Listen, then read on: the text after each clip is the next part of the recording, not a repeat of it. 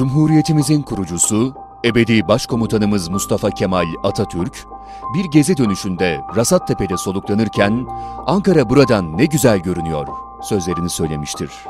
Ve Türk milletinin yüreğinde sonsuza kadar yaşamaya devam edecek eşsiz lider Atatürk'ün, ebedi istirahatgahı için yer aranırken, Ankara'yı çevreleyen hilal şeklindeki doğal oluşumların ortasındaki Rasattepe'ye karar verilir.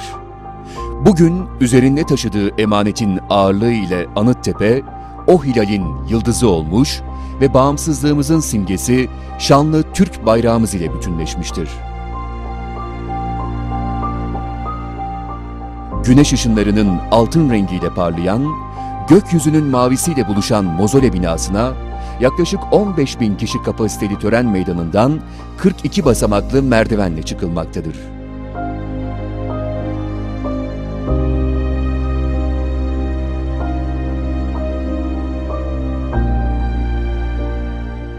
Sembolik lahit taşı, Selçuklu ve Osmanlı mimarisi özellikleri taşıyan mozole binasının girişinin tam karşısında büyük pencerenin yer aldığı nişin içinde bulunmaktadır.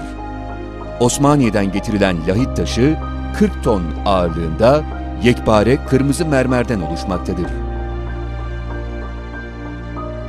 Resmi törenler sırasında çelenk mozoleye sunulmakta ve saygı duruşu burada yapılmaktadır.